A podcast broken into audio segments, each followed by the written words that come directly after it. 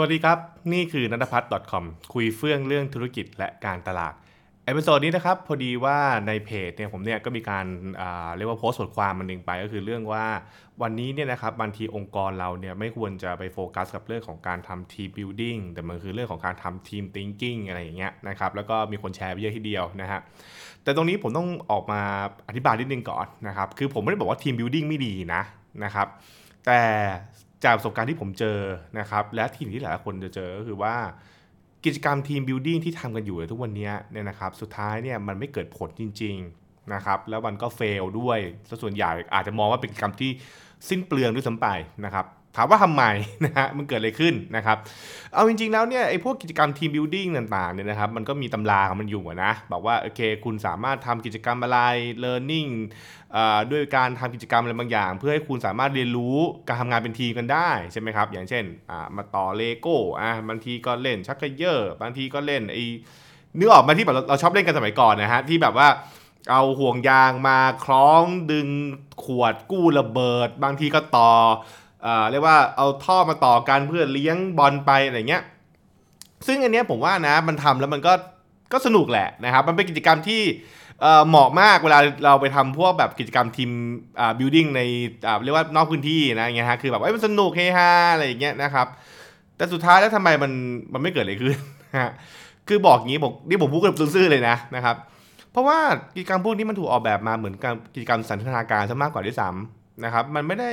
มันไม่ได้เกิดการเข้าใจแล้วก็เหมือนตระหนักรู้นะฮะตระหนักรู้แล้วก็เอาไปทำจริงในชีวิตจริงนะครับ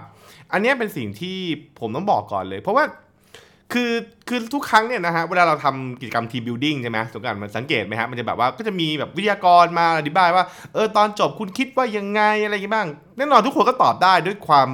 เฉลียวฉลาดของเรานะครับด้วยมันสมองของเราเราก็ตอบได้ว่า กิจกรรมนี้สอนให้เรารู้จักการเอ่อเรียกว่ารู้จักการ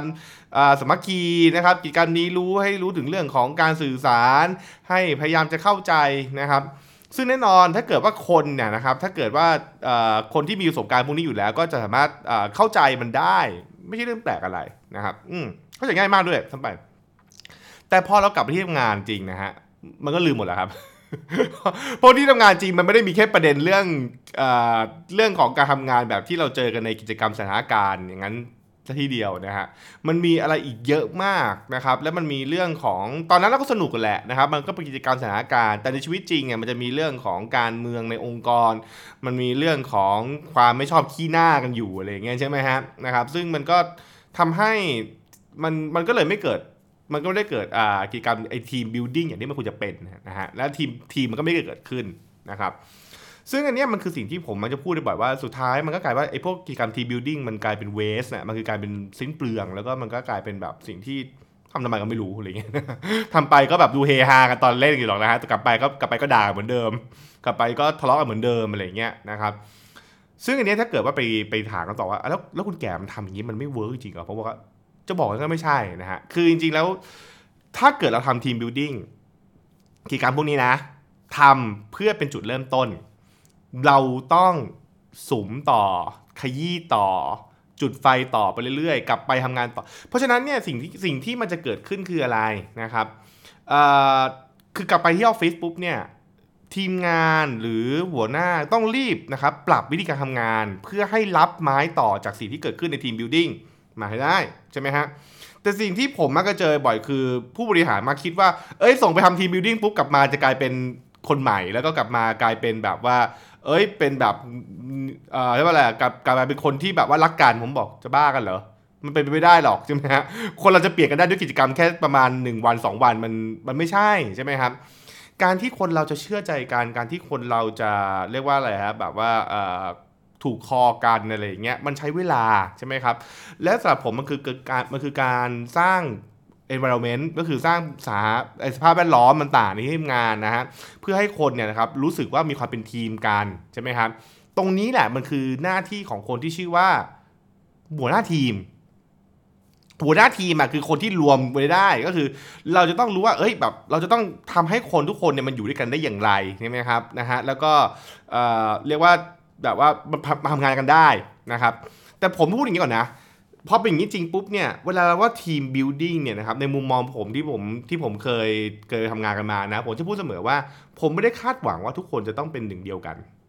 เพราะว่ามันเป็นไปได้หรอกมันยากมากการที่เอาคนยิ่งยิ่งคุณมีคนจำนวนมากนะฮะโอกาสที่เขาจะแบบว่าโอ้โหแบบว่ารักกันกลมเกลียวหมดเลยเนี่ยโอ้มาก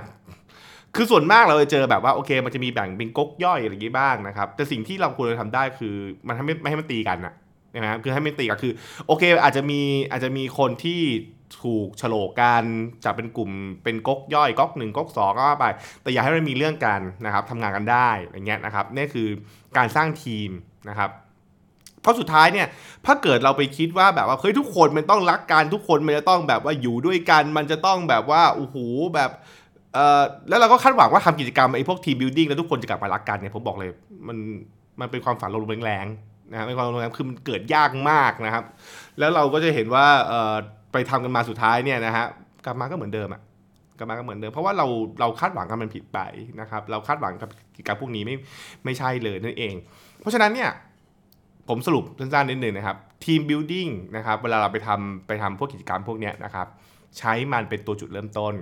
แต่กลับมาแล้วงานใหญ่ที่สุดของการทำทีบิวดิ้งอยู่ที่บริษัท อยู่ที่ตัวหัวหน้าอยู่ที่ผู้บริหารในการบริหารนะครับ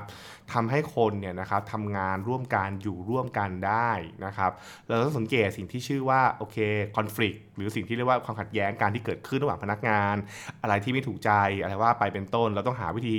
ทำให้สิ่งเหล่านี้นะครับมันไม่เกิดขึ้น ใช่ไหมฮะนะครับหรือถ้ามีก็ต้องให้มันจบดงโดยที่มีความเข้าใจกันอะไรอย่างเงี้ยใช่ไหมครับคือมันอยู่กันได้มากกว่ามันคือเหมือนผมเหมือนสังคมอะนะฮะเพราะฉะนั้นเนี่ยนี่คือสิ่งที่สิ่งที่ผมคิดนะนะครับบางคนอาจจะเห็นเห็นต่างก็ได้นะครับ แต่ว่าเพราะว่าบางคนอาจจะคิดว่าทีมที่ดีคือแบบว่าโอ้ยมันต้องเห็นด้วยกันหมด ซึ่งเดี๋ยวผมจะพูดต่อไปในในในต่อๆไปนะว่า ส่วนตัวผมเองผมกลับไม่ได้คิดว่าทีมที่ดีจะต้องเห็นด้วยกันหมด นะครับและคงไม่ได้ไม่ได้เป็นจะต้องแบบว่าโอ้โหแบบรักใคร่กลมเกลียวด้วยนะครับมันมันมันมีวิธีอื่นมากกว่านั้นด้วย แล้วก็มันไม่จำเป็นจะต้องสนิทกันเสมอไปนะนะครับอันนี้คือสิ่งหยิบแล้วว่าหยิบมาคุยกันฟังก่อนแล้วกันนะครับเพราะว่าจริงๆก็เป็นเรื่องที่เป็นต่อเนื่องจากโพสที่ผมเขียนเอาไว้ในในเพจนัทพัฒน์คอมนั่นเองนะครับเห็นด้วยไม่เห็นด้วยอย่างไรก็แชร์กันมาได้นะครับแล้วติดตามกันใน episode หน้านะครับสำหรับวันนี้ สวัสดีครับ